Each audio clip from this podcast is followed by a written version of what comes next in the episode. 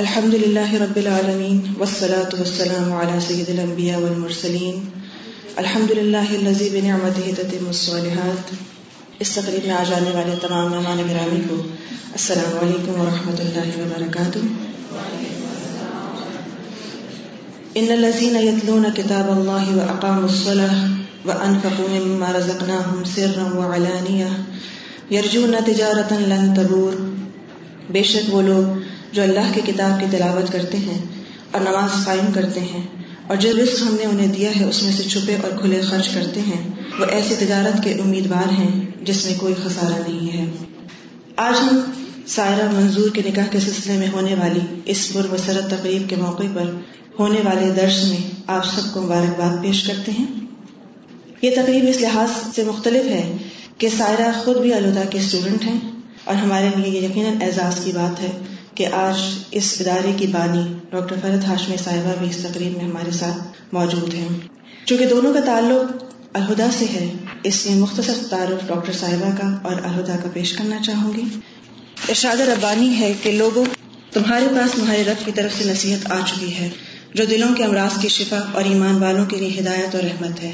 اے پیغمبر، کہہ دیجیے کہ لوگوں کو چاہیے کہ اللہ کے فضل اور اس رحمت پر خوشی منائیں کہ ان ساری خوشیوں، ان ساری چیزوں سے بہتر ہے جنہیں وہ جمع کرتے رہتے ہیں۔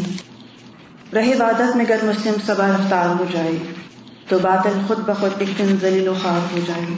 یہ ممکن ہی نہیں پانسا نہ پلٹے اپنی قسمت کا، شریعت کے حقائق کا اگر اظہار ہو جائے۔ ڈاکٹر فرت ہاشمی صاحبہ پاکستان کے شہر سرگودا میں پیدا ہوں۔ آپ کے والد محترم عبد الرحمان ہاشمی صاحب معروف عالم دین تھے۔ جن کا شرح نصب تریپن واسطوں سے صحابی رسول حضرت عبداللہ بن عباس سے جا ملتا ہے۔ ابتدائی دینی تعلیم اپنے والد ماجد سے حاصل کی، جنہوں نے بچپن ہی سے خواہش پیدا کر دی تھی کہ اللہ کے کلام کو خود سمجھ کر پڑھنا اور آگے پہنچایا بھی جائے۔ ڈاکٹر صاحبہ کی اسلام سے محبت کے جذبے کو ان کے ہم خیال شوہر نامدار ڈاکٹر محمد عزیز زبیر صاحب، جو خود بھی معروف دینی اسکالر ہیں، ان کے تعاون نے دو چند کر دیا۔ بطور طالبہ ڈاکٹر فرد ہاشمی نے تعلیمی کیریئر کے دوران بے شمار میڈل، انعامات اور وظائف حاصل کیے۔ سرگودا ڈگری کالج سے بی اے کی ڈگری حاصل کرنے کے بعد پنجاب یونیورسٹی لاہور سے ایم اے عربی کی ڈگری حاصل کی۔ آپ نے اپنے کیریئر کا آغاز ڈگری کالج سرگودا سے بطور لیکچرار کیا۔ کچھ ہی عرصے کے بعد انٹرنیشنل اسلامی یونیورسٹی میں بطور عربی لیکچرار شمولیت اختیار کی۔ پنجاب یونیورسٹی میں فیکلٹی آف آرٹس میں اول آنے کی بنا پر اسکالرشپ ملا۔ اس طرح حدیث سائنسز میں university of Glasgow Scotland سے پی ایچ ڈی کی ڈگری حاصل کی۔ اسکاٹ لینڈ سے واپسی کے بعد انٹرنیشنل اسلامی یونیورسٹی اسلام آباد میں بطور اسسٹنٹ پروفیسر تدریس کی اور خواتین میں قرآن اور اسلامی تعلیمات سے آگاہی کے لیے دروس کے حلقے بھی قائم کیے۔ لوگوں کی دلچسپی اور شوق کو مد نظر رکھتے ہوئے انیس سو چورانوے میں الہدا انٹرنیشنل ویلفیئر فاؤنڈیشن قائم کیا۔ جس کا مقصد خدمت خلق اور قرآن و سنت کی درست تعلیم کو عام کرنا ہے۔ الہدا کا مشن قرآن کو ہر ہاتھ اور ہر دل تک پہنچانا ہے۔ آج الہدا انٹرنیشنل ویلفیئر فاؤنڈیشن کا شمار۔ بلا تعصب معیاری اسلامی تعلیم کو عام کرنے کے لیے نمایاں طور پر لیا جاتا ہے۔ اس ادارے میں کوئی بھی خاتون بلا تفریق، مذہب، ذات اور مالی حیثیت کے آ کر قرآن کی تعلیم حاصل کر سکتی ہیں، حتیٰ کہ آن لائن اور خط و کتابت کے ذریعے سے بے شمار مرد حضرات بھی قرآن کوشش کر رہے ہیں۔ ادارے کی ملک اور بیرون ملک بے شمار برانچز تندہی سے ہر تعصب اور فرقہ واریت سے بالا تحقیقی بنیادوں پر قرآن و سنت کی تعلیمات عام کرنے میں مصروف عمل ہیں۔ آن لائن کورسز، اسی طرح خط و کتابت قرآن کورسز ای لرننگ کے ذریعے بھی الہدا دینی تعلیمات گھر گھر پہنچانے کی سہولت مہیا کرتا ہے۔ مختلف دینی موضوعات پر ڈاکٹر صاحبہ کی سیریز کیسٹس کتب پمفلٹس اور کتابچے بھی موجود ہیں۔ عوام الناس کی سہولت کے لیے یہ تمام مٹیریل ویب سائٹ پر فری ڈاؤن لوڈ کے لیے موجود ہے۔ اس کے ساتھ ساتھ مختلف radio channels F M channels پر بھی مختلف دروس پاکستان میں اور بیرون ملک بھی نشر کیے جاتے ہیں اور مختلف ٹی وی چینلز پر بھی آپ کے دروس اور قرآن کی تعلیمات کو عام کرنے کا سلسلہ جاری ہے۔ یہ تمام دروس جو ہیں وہ سیریز شکل میں کیسٹس کی شکل میں اور ڈی وی ڈیز کی شکل میں بھی موجود ہیں۔ شکر ہو کیوں کر ادا، یا رب تیرے احسان کا۔ تو نے ہم کو نور بخشا سنت و قرآن کا۔ دیدہ اہل بصیرت کے لیے یہ نور ہے۔ کیوں نہ ہو؟ تسکین دل پیغام ہے رحمان کا۔ دیدہ دل سے تلاوت ہو اگر قرآن کی۔ قلب بن جائے گا مقصد دولت ایمان کا۔ اب میں دعوت دیتی ہوں ڈاکٹر فرت ہاشمی صاحبہ کو کہ وہ آئیں اور اس پر مصب تقریب میں ہمارے لیے کچھ تزکیہ کے حوالے سے پیش کریں۔ السلام علیکم و رحمۃ اللہ وبرکاتہ۔ نحمد ونسلی علی رسول کریم اما بعد، فاعوذ باللہ من الشیطان الرجیم۔ بسم اللہ الرحمن الرحیم۔ رب شرح لی صدری ویسر لی امری۔ وحلل عقدۃ من لسانی یفقهوا قولی۔ آج کا یہ درس شادی کی مناسبت سے ہے۔ شادی کا لفظ سنتے ہی جہاں ایک طرف دلوں میں خوشی کی لہر دوڑ جاتی ہے۔ جب بھی کسی کے بارے میں علم ہوتا ہے کہ اس کا رشتہ طے ہو گیا ہے، یا نکاح ہے، یا رخصتی ہے، یا ولیمہ ہے، تو سب دوست، احباب رشتے دار خوش ہو جاتے ہیں۔ والدین کے لیے بھی خوشی کی بات ہوتی ہے، بچوں کے لیے بھی خوشی کی بات ہوتی اور شادی ہے ہی خوشی کا موقع۔ لیکن جہاں ایک طرف خوشی کی بات ہوتی ہے، وہاں دوسری طرف پریشانی کی لہر بھی دوڑ جاتی وہ پریشانی کیوں ہوتی؟ وہ پریشانی عام طور پر ہماری خود پیدا کرتا ہے اور وہ ہے کہ شادی کے لیے اخراجات کا بندوبست کیسے کیا جائے گا؟ کیونکہ عام طور پر ہمارے یہاں ایسی ایسی رسمیں پائی جاتی ہیں کہ جن کی وجہ سے جہاں ایک طرف والدین خوش ہوتے ہیں کہ بچوں کا فرض ادا کرنے کا وقت آ گیا، وہاں دوسری طرف اس بات پر پریشان ہوتے ہیں کہ لوگوں کو دکھانے کے لیے لباس، کھانے، جہیز سے لے کر مزید مطالبات کو کس طرح پورا کیا جائے گا؟ اور یہ ایک حقیقت ہے کہ بسا اوقات ایسے تمام مطالبات، ایسی خواہشات کو قرض لے کر پورا کیا جاتا ہے۔ لیکن بات اس پر بھی ختم نہیں ہوتی۔ دنیا میں تو انسان ان پریشانیوں کا مقابلہ کسی نہ کسی طرح کر ہی لیتا ہے۔ سوال یہ پیدا ہوتا ہے کہ کیا ان تمام چیزوں سے ہماری آخرت تو نہیں متاثر ہوگی؟ ہوتا تو یہ کہ مومن کو اگر ایک کانٹا بھی چپتا ہے، کوئی غم، تکلیف، پریشانی جو اس کو لاحق ہوتی ہے، تو اس کے بدلے اس کے گناہ جڑتے ہیں۔ اس کے بدلے اس کی نیکیوں میں اضافہ ہوتا ہے، اس کے درجات بلند ہوتے ہیں۔ لیکن بسا اوقات کچھ پریشانیاں ایسی ہوتی ہیں کہ جو دنیا میں بھی پریشانی کا باعث بنتی ہیں اور آخرت کے لیے اس سے بڑی پریشانی کا باعث ہے۔ وہ کون سی چیزیں ہیں؟ وہ ہیں اللہ کی نافرمانی کے کام جو کسی بھی موقع پر ہوں۔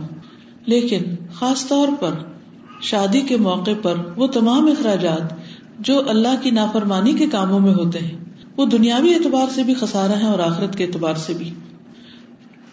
دنیاوی اعتبار سے اس طرح کہ وہ مال یا وہ اوقات جو ہم ان خود ساختہ خوشیوں کے لیے خرچ کرتے ہیں یا غرق کرتے ہیں، وہ ہمارے لیے بعض اوقات بڑی بڑی پریشانیاں لے کر آتے ہیں۔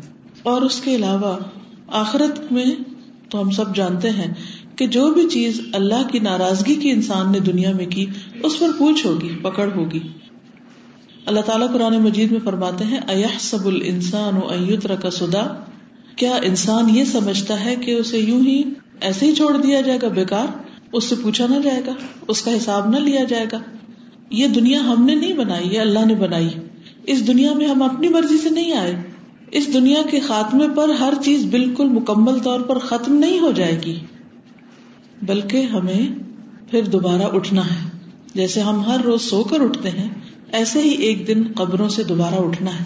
اور اٹھ کر اپنے رب کے حضور جا کھڑے ہونا ہے۔ الا ربی کا یوم ادن المساق۔ اس دن تیرے رب ہی کی طرف جانا ہے، اسی کی طرف جا ٹہرنا ہے۔ وہاں جا کر کیا ہوگا؟ رب کے سامنے کیوں کھڑے ہونا ہے؟ اس میں ہمارا رب ہم سے سوال کرے گا۔ حدیث میں آتا ہے کہ ابن آدم کے قدم اس وقت تک اپنی جگہ سے ہل نہ سکیں گے جب تک وہ پانچ چیزوں کا جواب نہ دے دے۔ وہ پانچ چیزیں کون سی ہیں؟ ایک ہے کہ اس نے اپنی جوانی کیسے گزاری۔ اب شادی عام طور پر جوانی میں ہی ہوتی ہے۔ اور شادی کی تیاری میں انسان جس کام کاج میں لگا رہتا ہے، ایک حصہ وہ ہے اور پھر شادی کے بعد جو ایک بڑا حصہ جوانی کا گزرتا ہے، اس کے بارے میں یعنی جوانی کا پیریڈ عام طور پر پڑھائی، جاب، مال کمانا، شادی کرنا اور پھر شادی کے بعد کہ جو بچوں کی پیدائش اور بچوں کو بڑا کرنا، اور جب بچے بڑے تو انسان خود بھی بڑا ہو چکا ہوتا ہے۔ تو اس کے بارے میں سوال ہوگا کہ یہ خاص وقت کس کام میں گزارا؟ کیا اس میں اللہ کی اطاعت کی یا نہیں کی؟ دوسرا یہ کہ عمر کن کاموں میں گزاری؟ آن دا ہول ساری زندگی کے بارے میں بھی سوال ہوگا، لیکن اس میں خصوصاً جوانی کے بارے میں۔ پھر یہ کہ مال کہاں سے کمایا اور کہاں خرچ کیا؟ یعنی مال کدھر سے آیا؟ حلال طریقہ تھا یا حرام تھا؟ کسی کا حق مارا تھا یا غصب کیا تھا یا چوری، ڈاکہ یا خیانت کس طریقے سے اسے اکٹھا کیا؟ اور پھر صرف اتنا نہیں کہ آیا کہاں سے یہ بھی پوچھا جائے گا کہ لگایا کہاں پر؟ کن چیزوں میں خرچ کیا؟ کیا وہ اللہ کی پسند کے کام تھے یا اللہ کی نافرمانی کے کام تھے؟ وہ مال اللہ کو خوش کرنے کا ذریعہ تھا یا اللہ کو ناراض کرنے کا ذریعہ؟ اور اگلی بات یہ کہ جو علم حاصل کیا اس پر عمل کتنا کیا؟ اور ایک روایت میں آتا ہے کہ اپنے بدن کو کس کام میں گلایا؟ یعنی اس جسم کو کہاں تھکایا؟ کس چیز میں لگ کے یہ بوڑھا ہوا، کس چیز میں لگ کے یہ بیمار ہوا یعنی اس جسم سے کیا کام لیا؟ تو بہرحال یہ سوال ہر انسان سے کیے جائیں گے۔ تو ہم دنیا میں شتر بے مہار کی طرح نہیں چھوڑے گئے کہ ہم جب جی چاہے، جس چیز میں جیسے ہم انجوائے کریں، جو ہماری خواہشات ہوں، اس کے مطابق ہم زندگی بسر کریں، ایسا نہیں کر سکتے۔ ہمارا حساب ہونا ہے، ہم سے پوچھا جانا ہے۔ تو عقل مند وہی ہے جو یہ زندگی سوچ سمجھ کے گزارے کہ کل کے محاسبے کی فکر کرتے ہوئے اپنی ساری زندگی کو پلان کرے اور اس میں زندگی کا ایک جو پیک پہ مرحلہ ہوتا ہے یعنی شادی کا مرحلہ، اس بارے میں انسان کو بہت سوچ سمجھ کر قدم اٹھانا چاہیے۔ عام طور پر جب ہم دین کی بات کرتے ہیں تو نماز، روزہ، حج زکات الحمد للہ بہت سے لوگ اس کی پابندی کرتے ہیں۔ لیکن ہوتا یہ ہے کہ نیکی کے تمام کام کرنے والے بھی بسا اوقات ایسے موقع پر پھسل جاتے ہیں۔ اور اس سے پھر کئی طرح کی خرابیاں جنم لیتی۔ اس لیے بہت ضروری ہے کہ جہاں ایک طرف ہم اپنی عبادات کو اچھا کریں، نماز روزے کو اچھا کریں، وہاں دوسری طرف یہ بھی بہت ضروری ہے کہ جو چیزیں اللہ سبحان و تعالیٰ کو پسند نہیں، ان سے اجتناب کرے کیونکہ اگر انسان ایک طرف اچھی غذا کھائے اور دوسری طرف نقصان دہ غذا کھانا شروع کر دے، تو کیا ہوتا ہے؟ کون سی چیز غالب آتی؟ نقصان دہ۔ اسی طرح ایک طرف جب انسان نیک عمل کرتے کرتے اس کے درجات بلند ہوتے ہیں اور وہ انسان اللہ کا بہت معزز قرار پاتا ہے، تو ساتھ دوسری طرف جب وہ غلط کام کرتا ہے، تو اس کے اس مقام میں کمی آ جاتی ہے۔ اس لیے یہ مرحلہ، یہ مقام بہت ہی احتیاط کا ہے۔ اور یہ اسی کو نصیب ہوتا ہے جس کے اندر تقوا ہوتا ہے۔ اسی لیے اگر آپ اس خطبے کا مطالعہ کریں جو شادی کے موقع پر دیا جاتا ہے تو اس میں تین آیات قرآن مجید کی پڑھی جاتی ہے جن میں چار بار تقوا کا ذکر ہے۔ تقوا کیا ہے؟ اللہ کا ڈر، ایک شعور والی زندگی۔ کیونکہ جس دل میں ڈر ہوتا ہے، وہ چین سے نہیں بیٹھتا۔ مثلاً آپ کسی بھی وقت ڈر رہے ہوں، تو آپ کی فیلنگ کیا ہوتی ہے؟ آپ آرام سے کھا پی نہیں سکتے، سو نہیں سکتے۔ آپ کے ذہن میں مسلسل ایک سوچ رہتی ہے کہ مجھے جس چیز سے ڈر لگ رہا ہے، اس سے کس طرح محفوظ رہنا ہے؟ کس طرح اس کا مقابلہ کرنا ہے؟ مجھے کیا کرنا ہے کہ میں اس ڈر سے باہر آ جاؤں؟ اس طرح جب انسان یہ زندگی اللہ سے ڈر کے گزارتا ہے، تو وہ ہر موقع پہ فکر کرتا ہے۔ جیسے مسئلہ کسی دن انسان ڈر رہا ہو، کسی انسان سے ڈر رہا ہو یا کسی بھی چیز سے ڈر رہا ہو، تو وہ یہ نہیں ہوتا کہ ایک تھوڑی دیر کے لیے ڈر اور پھر اس کے بعد ڈر ختم۔ وہ صبح سے شام تک ڈر رہتا ہے۔ مثلاً آپ اگر امتحان کے نتیجے سے ڈر رہے ہیں تو پھر کیا ہوتا ہے؟ سارا وقت جب بچوں کا ریزلٹ آنے والا ہوتا ہے، سارا وقت ان کے ذہن پہ سوار ہوتا ہے کہ ہمارا پتہ نہیں نتیجہ کیا آئے گا۔ اسی طرح شادی کے موقع پر بھی لوگ ڈر رہے ہوتے ہیں کہ پتہ نہیں سارا انتظام ٹھیک ہوگا یا نہیں۔ تو وہ ڈر ایک دو منٹ کا نہیں ہوتا، وہ ایک مسلسل ذہنی حالت بن جاتی۔ تقوا بھی اسی طرح انسان کی مسلسل ایک ذہنی حالت بن جاتی کہ وہ ہر کام کرتے ہوئے محتاط ہوتا ہے کہ کہیں اس سے میرے درجات میں کمی نہ ہو، کہیں اس کے ذریعے پھسل کر میں گناہوں کے گڑھے میں نہ جا گروں، کہیں اس کی وجہ سے میں اللہ کے ناپسندیدہ بندوں میں نہ شامل ہو جاؤں۔ تو اس لیے بہت ضروری ہے کہ ہم اپنی تمام زندگی میں اللہ سبحان تعالیٰ کی مرضی کو ملوز خاطر رکھے قرآن مجید میں اللہ تعالیٰ فرماتے ہیں کل ان سلاتی و نسخی و محیا و مماتی لاہ رب العالمین لا شریک لہو و بدال کا امیر تو ان اول المسلمین۔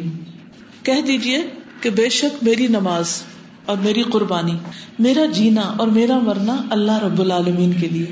یعنی صرف نماز ہی نہیں، صرف قربانی ہی نہیں، بلکہ زندگی اور موت سب اللہ رب العالمین کے لیے۔ اب زندگی میں ساری زندگی شامل ہے۔ بچپن، جوانی، بڑھاپا، شادی، موت، یہ ساری چیزیں اس میں آ جاتی ہیں۔ یعنی بحثیت ایک انسان کے جب اپنی زندگی میں ہم کوئی بھی کام کر رہے ہوتے ہیں تو وہ سب چیزیں اس میں شامل ہو جاتی اسی میں شادی بیاہ بھی آتا ہے بھی زندگی کا ایک حصہ ہے۔ اسی میں بچوں کی پیدائش آتی اسی میں ہمارا کھانا پینا، ہمارا اٹھنا بیٹھنا، میل ملاقات، آمد و رفت، یہ ساری چیزیں اس کا حصہ بن جاتی تو یہ سب کچھ ہمارا اللہ رب العالمین کے لیے ہونا چاہیے۔ اس کا مطلب کیا ہے کہ اللہ رب العالمین کے لیے؟ کہ اللہ رب العالمین کی اطاعت میں اس کی پسند کے مطابق۔ اور اس آیت کی روشنی میں اگر ہم جائزہ لیں اور اپنے آپ سے پوچھیں اور اپنا حساب خود کریں، اپنا محاسبہ خود کریں کہ کیا واقعی ہماری شادیاں اور شادیوں کے موقع پر جو کچھ ہم کرتے ہیں، یہ سب اللہ تعالی کی مرضی کے مطابق ہے۔ شادی خوشی کا موقع ہے؟ کیا اگر میں خوش ہو رہی، میرے بہن بھائی خوش ہو رہے ہیں میرے بچے خوش ہو رہے ہیں لوگ واہ واہ کر رہے ہیں، تو کیا فرشتے بھی اس مجلس میں شریک ہیں؟ کیا اللہ رب العالمین بھی یہ سب کچھ دیکھ کر خوش ہو رہے؟ اور اگر وہ خوش نہیں، تو ہماری خوشی کس کام کی؟ کیا پھر یہ پائیدار خوشی ہوگی؟ کیا واقعی یہ حقیقی خوشی؟ مثلاً آپ نے دیکھا ہوگا کہ شادی کے موقع پر بعض اوقات کوئی بہت قریبی عزیز، پیارا، ناراض ہو جاتا ہے اور اکثر چتان یہ موقع لے آتا ہے۔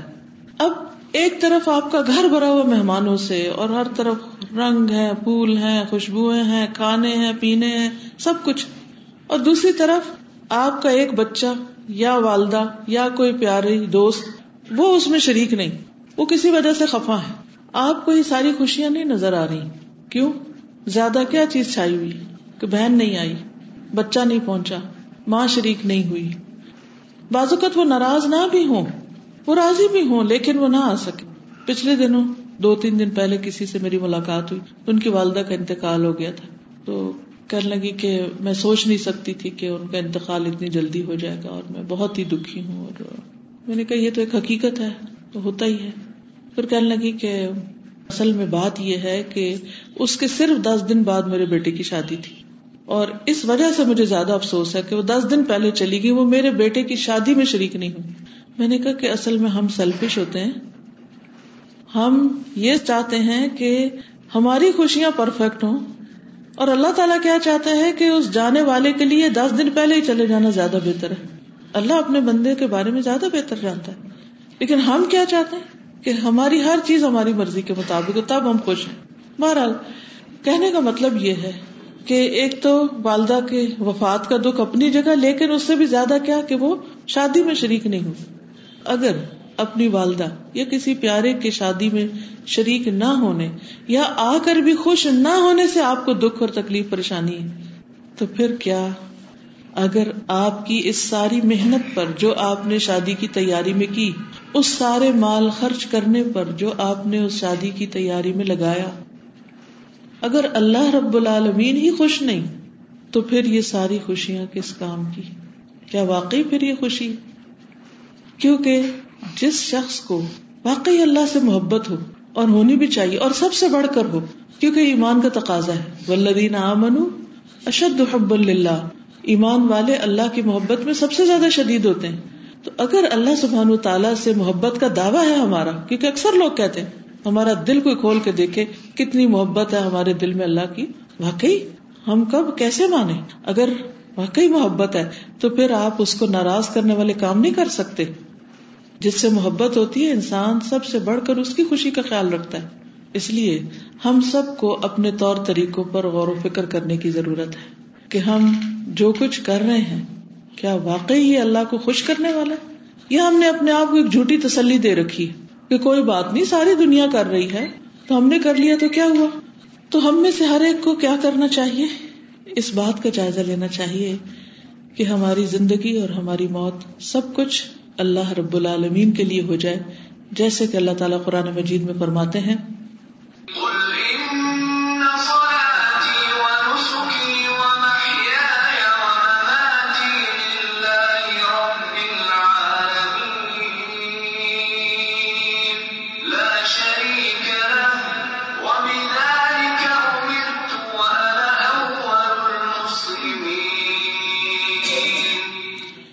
کہہ دیجیے بے شک میری نماز اور میری قربانی، میرا جینا اور میرا مرنا اللہ رب العالمین کے لیے جس کا کوئی شریک نہیں۔ اسی بات کا مجھے حکم دیا گیا ہے۔ اور میں سب سے پہلا مسلمان، سب سے پہلے میں اللہ کا اطاعت گزار ہوں۔ نبی صلی اللہ علیہ وسلم سے فرمایا جا رہا ہے کل آپ کہہ دیجیے اور آپ نے کہہ دیا، آپ نے اللہ سبحان و تعالیٰ کی بات مان لی۔ اور کس بات پر آپ خوش ہیں اور کس بات کا خوشی سے اظہار کر رہے ہیں؟ انا اول المسلمین، میں سب سے پہلے بات ماننے والا ہوں۔ کیا ہم بھی آپ کی اتباع میں سب سے پہلے بات ماننے والے ہیں؟ کیا ہم بھی اللہ کے آگے جھکنے والے ہیں؟ اگر واقعی ہم اس بات کا اقرار کرتے ہیں کہ میں سب سے پہلا مسلمان ہوں، میں یہ نہیں دیکھوں گا لوگ کیا کر رہے ہیں، میں کیا دیکھوں گا؟ مجھے کیا کرنا ہے؟ مجھے ٹرینڈ سیٹ کرنا ہے۔ مجھے سب سے پہلے اللہ کی فرما برداری کرنی ہے، تاکہ سب کا ثواب مجھے ہی ملے، جو مجھے دیکھ کر اللہ کے فرما بردار بنے۔ کیونکہ عموماً ہم جب کچھ کرنے لگتے ہم کہتے کوئی بھی نہیں کر رہا، میں کیسے کروں؟ کوئی کسی کو تو کرنا ہی ہے نا۔ کوئی تو آگے لگے گا نا۔ کوئی تو فیصلہ کرے گا، کوئی تو ہمت کرے گا، کوئی تو بہادری کے ساتھ کریج کے ساتھ آگے بڑھے گا۔ کہ انا اول المسلمین، میں نے یہ نہیں دیکھنا کون کر رہا کون نہیں، میں نے یہ دیکھنا کہ میں کر رہی ہوں کہ نہیں۔ تو اس لیے ہمیں ان تمام مواقع پر، خواہ منگنی ہو، خواہ نکاح ہو، خواہ شادی ہو، خواہ ولیمہ ہو یا جو بھی کچھ ہم کر رہے ہیں، ان سب چیزوں کے بارے میں یہ جائزہ لینا ہے کہ واقعی یہ سب نبی صلی اللہ علیہ وسلم کی سنت سے ثابت ہے اور پھر انہیں کے طریقے پہ ہو رہی ہیں۔ یا کم از کم ان سب موقعوں پر ان چیزوں سے ہم بچ رہے ہیں جو ان کو پسند نہیں یعنی اللہ سبحانہ تعالیٰ کو۔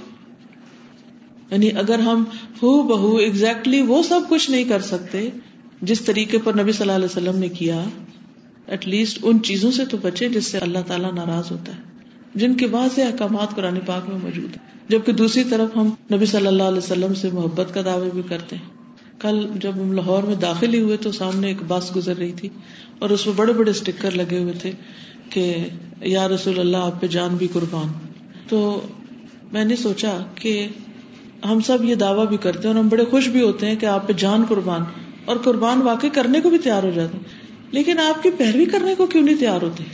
جان قربان کرنے کا تو دعویٰ بہت بڑا ہے۔ پہلے اپنا دل تو قربان کرے اپنی انا تو قربان کرے اپنی خواہشات کے بکرے کو تو ذبح کرے اگر وہ ویسے ہی پلا ہوا اندر اور ویسے ہم منہ سے کہہ رہے ہیں کہ ہم جان قربان کر دیں گے تو اللہ عالم تو اللہ تعالیٰ صرف باتوں سے راضی نہیں ہوتے۔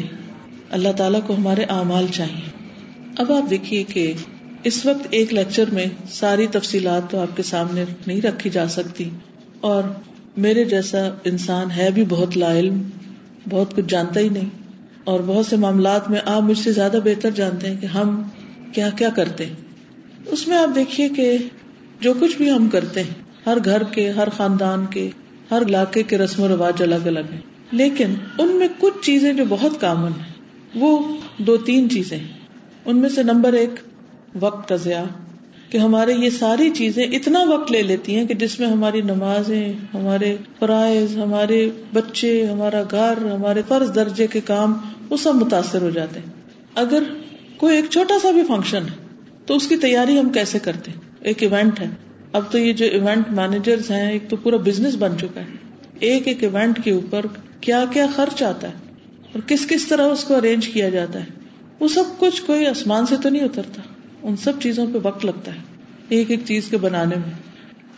مجھے اچھی طرح یاد ہے کہ جب ہم چھوٹے ہوتے تھے، تو جب نکاح ہوتا تھا، تو اس کے بعد سمپل سی ٹریز میں چھوارے لے کے چھوٹی چھوٹی بچیاں آ کے سب کو بانٹ دیتی تھی۔ لیکن آج آپ دیکھیں، آج کیا ہوتا ہے؟ بد نام کی جو چیز ہے، اس میں ہم کیا کرتے کیسے پیش کرتے ہیں؟ آپ نے سے کوئی بتایا تھا آپ مجھ سے زیادہ بہتر جانتے، کیا کرتے؟ اب بد کیسے بڑھتی؟ سب سے پہلی بات ہے کہ دوسروں سے مختلف ہوں، کوئی نئی رسم ایجاد کرے اس میں۔ پھر جو موجودہ چیزیں دیکھنے میں آتی ہیں، وہ کیا ہے مثلاً چھوٹی چھوٹی تھیلیاں سی جاتی ہیں۔ ان تھیلیوں میں کپڑا لگتا ہے، پھر وہ سلائی لگتی ہے۔ پھر یا تو خود سیتے ہیں یا کسی سے سلواتے اس میں بھی پیسے لگتے ہیں۔ پھر اس کے اوپر کام کروایا جاتا ہے۔ ویلوٹ کی تھیلیاں اس کے اوپر کام کرایا جاتا ہے، بازو کو تلے سے بھی کام کراتے ہیں، بازو کو دھاگے سے کراتے ہیں۔ یہ سب چیزیں ٹائم لیتی ہیں نا۔ خود نہیں بناتے، ہم تو آرڈر پہ بنواتے ہیں، تو ان کو روزگار مل جاتا ہے، فائن۔ لیکن جو آپ کو اس کے بنوانے، کرنے میں ٹائم لگتا ہے، پھر اس کے اندر جو کچھ ڈالتے ہیں، اس کی سلیکشن۔ اور پھر اس نے پانچ آئٹم ڈالے تھے، تو مجھے چھ تو کرنی ہے نا۔ اب میں اس جیسا ہی کر لوں تو یہ تو میرے نام نہیں بنے گا۔ تو وہ جو ریا کاری کا پہلو آ جاتا ہے، وہ بھی بیچ میں شامل ہو جاتا ہے۔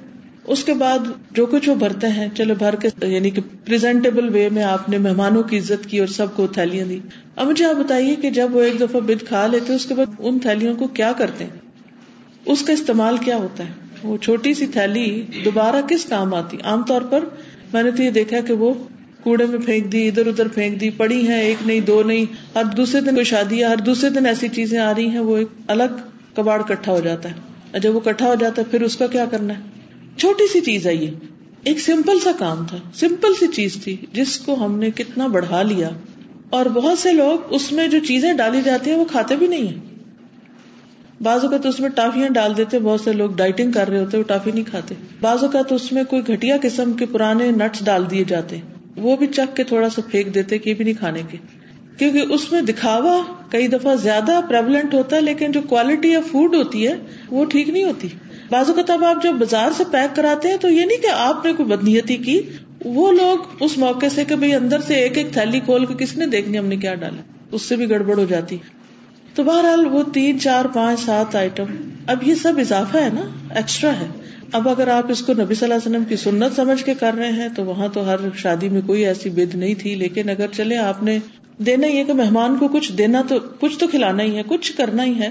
تو ایسے طریقے سوچے کہ جس سے وقت اور پیسے کا ضیاع نہ ہو اور دوسری طرف اہم کام متاثر نہ ہو۔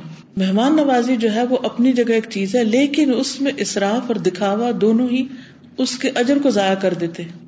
مہمان نوازی کرے لیکن اصراف مائنس، دکھاوا مائنس، وقت کا ضیاع مائنس۔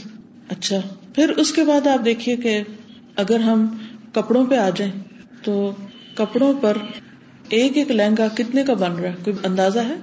ایک منیمم جو لہنگا تیار ہو رہا ہے آج کل، وہ کتنے کا بنتا ہے؟ ایک لاکھ۔ ایک لاکھ سے شروع ہوتے ہیں۔ کہاں تک جاتے ہیں؟ جی؟ کوئی حد نہیں۔ تو حد سے نکلے ہوئے نا؟ اسراف حد سے نکلنے کا نام ہے نا؟ کوئی حد نہیں، کیونکہ ہر ایک نے دوسرے سے بڑھ کے کرنا ہے۔ پھر آپ دیکھیے کہ اس کے بعد اس کو پہنتے کتنی دفعہ ہیں؟ ایک دفعہ، دو دفعہ پانچ دفعہ، سات دفعہ، کس نے اپنی شادی کا سوٹ دس دفعہ بھی پہنا ہو؟ اگر دس لاکھ کا بھی جوڑا بنا ہے، تو دس دفعہ بھی نہیں پہن رہے۔ اس کا کیا جواز ہے؟ کس حساب سے اس کو جائز قرار دیا جائے گا؟ جبکہ دوسری طرف ہمارے خاندان کے اندر ایسے لوگ ہیں جو بے گھر ہیں، جن کے پاس چھت نہیں ہے، جن کے بچوں کے پاس تعلیم نہیں ہے، جن کے پاس دو وقت کی روٹی نہیں ہے۔ پھر ان اخراجات کو پورا کرنے کے لیے کہاں کہاں سے کس کس طریقے سے جائز، ناجائز، حلال، حرام سب کچھ جمع کر لیا جاتا ہے۔ حقوق مارے جاتے ہیں۔ کبھی وارثوں کو حق سے محروم کیا جاتا ہے۔ یعنی بہت دفعہ ایسے کام کرنے کے لیے یعنی ناجائز کام کرنے کے لیے جائز آمدنی کافی نہیں ہوتی۔ اس کے لیے ناجائز آمدنی کی ضرورت پڑتی اور وہ ناجائز آمدنی کسی اور کا حق ہو سکتا ایک شخص اگر ساری زندگی بھی سجدے میں پڑا رہے، اتنا عبادت گزار ہو، لیکن مرتے وقت غلط وسیعت کر جائے، مرتے وقت وارثوں کو محروم کر جائے، تو اس کے لیے جنت حرام ہے۔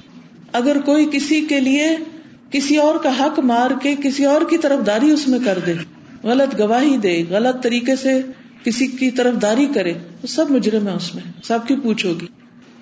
اب مثلاً ایک عورت کو پتا ہے کہ اس کے میاں نے بھائی کی جائیداد پہ قبضہ کیا ہوا۔ لیکن وہ کیوں نہیں میاں کو منع کرتی؟ کیوں نہیں روکتی؟ صرف اس لیے نہیں روکتی کیونکہ اس کو زیادہ آمدنی چاہیے۔ زیادہ پیسے کیوں چاہیے اس کو؟ ضروریات کے لیے تو جائز بھی کافی ہے ناجائز کاموں کے لیے ناجائز پیسہ پھر چاہیے ہوتا ہے۔ کیونکہ انسان پھر مقابلہ کر نہیں سکتا جب تک اس کے پاس ایکسٹرا نہ ہو۔ اور اگر ٹھیک ہے، کوئی کہ نہیں، میرا تو بالکل حلال کا مال ہے اور اس سے میں یہ سارا اصراف کا کام کر رہا ہوں یعنی دکھاوے کا اور جو بھی، تو بھی جائز نہیں۔ کیونکہ انسان کو ہمیشہ یہ دیکھنا چاہیے کہ مجھ سے قیامت کے دن کھڑے کر کے سوال کیا جائے گا کہ مال آیا کہاں سے تھا؟ ہم نے پہلا پرچا پاس کر لیا کہ حلال سے کمایا تھا۔ اور پھر دوسرا کیا ہے کہ خرچ کہاں کیا؟ تو میں کیا جواب دوں گی کہ کہاں خرچ ہوا؟ بہت ضروری ہے کہ ہم سب جہاں بھی خرچ کریں، سوچ سمجھ کے کریں کہ اس کا اینڈ نتیجہ کیا ہے۔ پھر یہ تو صرف ایک لباس ہے جو لڑکی کا دلہن کا بن رہا ہے۔ جتنے لوگ شریک ہوتے ہیں، اگر ان سب کے لباس جو صرف اس موقع کی مناسبت سے بنے، ان کی بھی قیمت کا اندازہ لگا لیجیے صرف ایک شادی پر ایک دن میں جو خرچ ہوتا ہے، وہ اگر ایک جگہ اکٹھا کر لیا جائے تو بڑی بڑی یونیورسٹیاں بن جائیں، بڑے بڑے ریسرچ کے ادارے بن جائیں یعنی کہ پورا ملک سمر جائے۔ اگر لوگ صرف اپنی ایک فضول خرچی کی اور اسراف کی بری عادت پر قابو پا لیں، تو ہم کہیں سے کہیں پہنچ جائیں۔ لیکن یوں لگتا ہے کہ ہمیں کسی اور کی پرواہ نہیں، ہمیں صرف اپنی ذات، اپنی خوشیوں اپنی اولاد اور اپنی انا اور اپنی عزت ہی کی فکر ہے کہ وہ بن جائے اور وہ بھی کہاں سے بناتے دوسروں کا مقابلہ کر کے، دکھاوا کر کے، یا اصراف کر کے۔ پھر اسی طرح آپ دیکھیے کہ جو کھانے پہ خرچ ہوتا ہے، اگر اسی کا اندازہ لگا لیں آپ، تو ہم درد دل کے ساتھ، سنجیدگی کے ساتھ اس بات پہ سوچے کہ ہم اللہ سبحان و تعالیٰ کو کیا حساب دیں گے؟ کیونکہ اللہ تعالیٰ نے تو فرمایا کلو وشربو ولا تصرفو ان لا يحب المصرفین کھاؤ پیو، لیکن اسراف نہ کرو۔ کیونکہ اللہ اسراف کرنے والوں کو پسند نہیں کرتا۔ اللہ سبحان و تعالیٰ اسراف کرنے والوں سے محبت نہیں رکھتا۔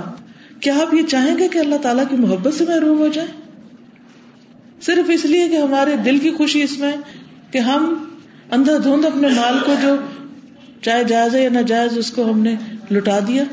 تو یاد رکھیے اللہ کی محبت حاصل نہ ہو سکے گی۔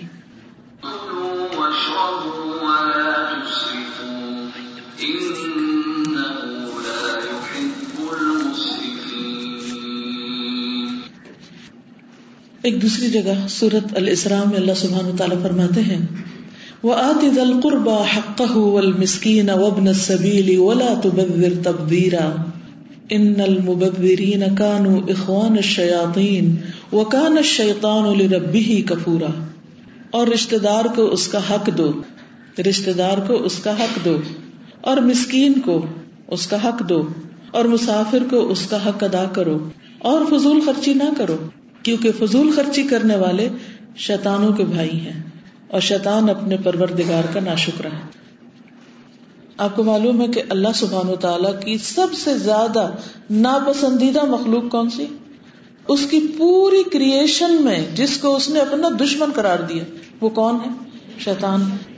تو جب انسان زائد ضرورت مال خرچ کرتا ہے کسی بھی موقع پر، فضول خرچی کرتا ہے، بیکار چیزوں میں لگاتا ہے، جن کا کوئی استعمال نہیں، جن کا کوئی مقصد نہیں بنتا، جس کی کوئی ضرورت نہیں، نہ وہ نیڈ ہے، نہ وہ نیسیسٹی ہے، صرف وہ لگژری ہے اور صرف اس لیے کیونکہ ہے تو اس لیے کرنا ہی کرنا تو پھر انسان شیطان کا بھائی کہلاتا ہے۔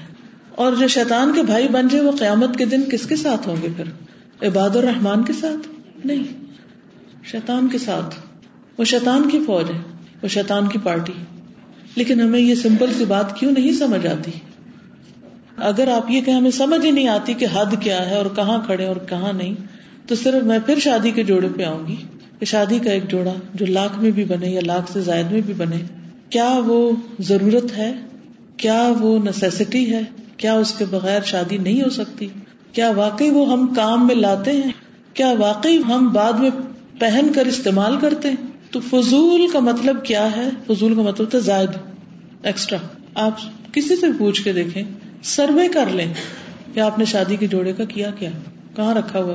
یا تو وہ الماریوں کی نظر ہوتا رہے گا سال ہر سال، یا پھر اٹھا کے کسی کو دے دیں گے۔ تاکہ وہ نمائش کر لے تھوڑی سی اس سے۔ اور بعض اوقات وہ بھی نہیں دیں گے، کیونکہ اتنا مہنگا کیسے دے دیں؟ ایسے اور جس کو دیں گے، اس کے بھی وقت ہی تھوڑی سی دیر کے کام کا، اس کے بعد اس کے بھی کام کا نہیں۔ تو جو چیز ضرورت نہ ہو، وہ فضول ہوتی ہے۔ اس سے کہیں کم میں آپ ایک مناسب سا، خوبصورت سا کچھ بھی پہن سکتے ہیں۔ ضروری نہیں کہ اس کے اوپر ایسی چیزیں لگی ہوئی ہوں کہ وہ فضول کی حد میں آ جائیں۔ کیونکہ اس حد میں جاتے ہی آپ رحمان کی پارٹی سے نکلے اور شیطان کی پارٹی میں داخل ہو گئے۔ نبی صلی اللہ علیہ وسلم نے فرمایا ان عباد اللہ بالمتنعمین. رسول اللہ صلی اللہ علیہ وسلم نے فرمایا، ناز و نعم کی زندگی سے بچو، کیونکہ اللہ کے بندے ناز و نعم کی زندگی نہیں گزارتے۔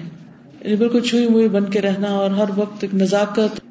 اب آپ دیکھیے کہ شادیاں کیوں ناکام ہوتی ہیں، کیونکہ لڑکیوں کی بھی اور لڑکوں کی بھی ایکسپیکٹیشن بہت مختلف ہو گئی۔ شادی کے بعد یا شادی کے موقع پر لڑکی کیا ایکسپیکٹ کرتی ہے؟ کہ شادی کے موقع پر اتنا زیور، اتنا کپڑا اس کو ملے؟ شادی ہو جائے تو فلاں ملک میں ہالیڈیز ملے؟ میاں روز رات کو فلاں ریسٹورینٹ پہ کھانے کے لیے لے جائے؟ ایک ایوریج ریسٹورینٹ میں ایک وقت کا کھانا ایک بندے کا کیا ہے؟ بتائیں گے آپ؟ جس کو آپ عیاشی والا ریسٹورینٹ کہتے ہیں۔ پندرہ سو سے دو ہزار پر پرسن فار ایگزامپل پندرہ سو سے دو ہزار پر پرسن۔ اور اکیلا تو کوئی نہیں کھانے جاتا نا۔ میاں بیوی ہوں گے اور اگر بچے ہیں تو وہ بھی ساتھ ہوں گے۔ تو صرف اگر ہفتے میں ایک دن بھی ایسا کھانا کھا رہے ہیں، مثلاً ایوریج بل پانچ ہزار ہے، تو آپ کو معلوم ہے کہ مہینے کا وہ بن گیا بیس ہزار، پچیس ہزار۔ کتنے ہی لوگ ایسے ہیں کہ جن کی پورے مہینے کی آمدنی بھی پچیس ہزار نہیں ہے۔ کتنی ہی لڑکیاں ایسی ہیں جن کی شادی اس وجہ سے نہیں ہو رہی کہ ان کے پاس وہ مطلوبہ ضرورت کی چیزیں بھی نہیں ہیں۔ کہ جو ایک گھر بنانے کے لیے چاہیے۔ ایسی صورت میں جبکہ ہمارے آس پاس ان گنت لوگ ایسے بس رہے ہوں اور ہمارے دل میں کچھ بھی ان کا احساس نہ ہو اور اس حکم پر عمل کرنے کا سوچے بھی نہ۔ وہ آتی دل قربا حق مسکین سبیل نہ رشتے دار کو دینے کے لیے ہے ہمارے پاس، نہ مسکین کو دینے کے لیے، نہ مسافر ضرورت مند کو دینے کے لیے۔ اور ہم صرف اپنی ذات پر، صرف اپنے زبان کی تھوڑی دیر کے مزے کے لیے اتنا پیسہ خرچ کرتے چلے جائیں۔ اور اگر شوہر یہ مطالبہ نہ مانے تو گھر ہی چھوڑ کے آ جائے کہ وہ اس کو تو میری کیئر ہی نہیں ہے اور وہ میرا خیال ہی نہیں کرتا اور وہ مجھے آؤٹنگ نہیں کراتا۔ وہ آپ سوچیے کہ لباس کے بارے میں ایکسپیکٹیشن میک اپ کے بارے میں، جوتوں کے بارے میں بیگس کے بارے میں ایک ایک بیگ کی جو قیمت ہے یعنی ایک لامتنا ہی سلسلہ ہے اسراف کا۔ جو ہمارے آس پاس چلتا رہتا ہے۔ اور ہم سب ایک دوسرے کو دیکھ کے صرف تعریفیں کر رہے ہوتے ہیں۔ یہ بہت خوبصورت ہے، یہ بہت اچھا ہے، یہ کہاں سے لیا ہے؟ اور پھر اسی دوڑ میں پھر شریک ہو جاتے ہیں۔ اس وقت یہ نہیں دیکھتے کہ وہ ضرورت کا ہے بھی یا نہیں، کیونکہ وہ صرف ایک دکھاوے کے لیے لانا ہے اور پھر دکھاوے کر کے واپس جا کے رکھ دینا ہے۔ چاہے اس کے اندر کچھ بھی نہ ہو ضرورت کا۔ وہ صرف ایک شو پیس ہے۔ کیونکہ ایسے کپڑے پہننے کے تھوڑی ہوتے ہیں، وہ تھوڑی دیر کے لیے آپ نے اٹکائے اور اس کے بعد جب تک اتار نہیں لیں گے، چین ہی نہیں آئے گا۔ ایک ریزنیبل حد تک تو پھر بھی انسان پہن کمفرٹیبل ہوتا ہے یا عبادت بھی کر لیتا ہے۔ کوئی ایسا لباس جس کو پہن کر آپ کی نماز کا خوشبو چلا جائے، کیا آپ اس کو جائز قرار دیں گے؟ اور پھر آپ دیکھیے کہ جب آپ پہنتے تو یہ تو نہیں ہو سکتا کہ کوئی نماز کا وقت بیچ میں نہ آئے۔ لازمی طور پر آئے گا۔ تو پھر آپ کیسی نماز پڑھ رہے ہیں اس وقت؟ کیا جا کے چینج کر کے نماز پڑھ کے پھر پہنیں گے؟ کون کرتا ہے ایسے؟ اور اگر پہنتے ہیں تو یا لوگ پھر اشارے کر رہے ہوتے ہیں یا پورا رکو نہیں کرتے، پورا سجدہ نہیں کرتے۔ پوری طرح نیچے ٹک کے نہیں بیٹھتے کیونکہ وہ ساری کریز خراب ہو جائے گی۔ یہ سارا اس کا وہ جو اوپر لگا ہوا وہ سارا خراب ہو جائے گا۔ ایک نماز کو بھی ضائع کرنا جو ہے وہ معمولی چیز ہے۔ لیکن ہم سوچتے ہی نہیں۔ ہم صرف یہ دیکھتے ہیں کہ ہاں ظاہر میں اچھا لگ رہا ہے۔ یا علمون ظاہر من الحیات دنیا وہ ہم ان الآخرت ہم غافلون۔ وہ دنیا کی صرف ظاہری زندگی کو دیکھ رہے ہیں اور آخرت سے بالکل غافل ہیں کہ ہمارے ان سارے کاموں کا انجام کیا ہونے والا ہے؟ نتیجہ کیا نکلنے والا ہے؟